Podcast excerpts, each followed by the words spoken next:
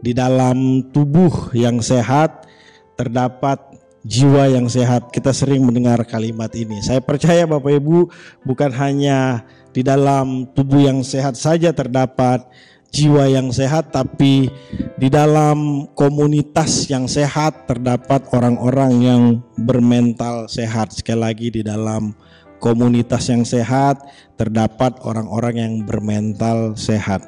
Nah, Bapak Ibu Saudara, mental yang sehat atau orang-orang yang bermental sehat tidak terbentuk begitu saja melainkan terbentuk salah satunya Bapak Ibu karena dia percaya atau orang-orang ini percaya bahwa identitasnya berdasarkan Alkitab sekali lagi karena orang-orang ini percaya identitasnya berdasarkan Alkitab makanya Bapak Ibu jangan pernah lewatkan satu hari pun tanpa membaca Alkitab ya jangan pernah lewatkan satu hari pun tanpa membaca Alkitab Nah, saya percaya begini Bapak Ibu, orang Kristen yang percaya identitasnya berdasarkan Alkitab tidak sekedar percaya saja atau tidak sekedar setuju di pikirannya saja bahwa identitasnya itu berdasarkan Alkitab.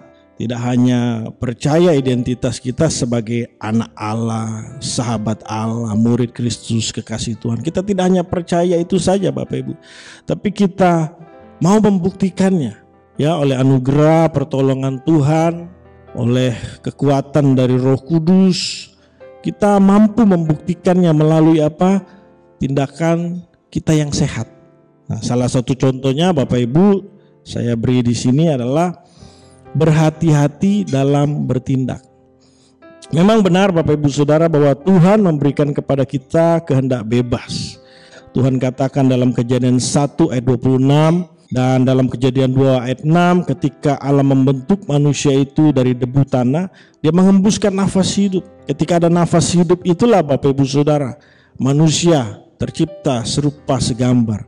Punya pikiran perasaan, melalui pikiran perasaan dia bisa memilih, berkehendak, menentukan, memutuskan apa pun. Tidak hanya itu Bapak Ibu, setelah kita menjadi Kristen, kita hidup dalam kasih karunia sebagai orang merdeka Nah sekalipun Tuhan memberikan kepada kita kehendak bebas, kita hidup dalam kasih karunia sebagai orang merdeka, Alkitab mengingatkan kita Bapak Ibu. Saya akan baca tiga ayat yang mengingatkan kita untuk kita berhati-hati dalam bertindak. Yang pertama Roma 6 ayat 15. Jadi bagaimana? Apakah kita akan berbuat dosa karena kita tidak di bawah hukum Taurat?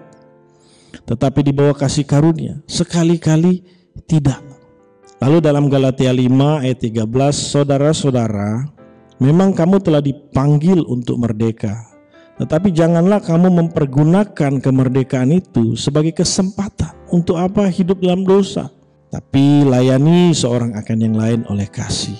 Nah yang terakhir Bapak Ibu 1 Petrus 2 ayat 16 katakan hiduplah sebagai orang merdeka dan bukan seperti mereka yang menyalahgunakan kemerdekaan itu.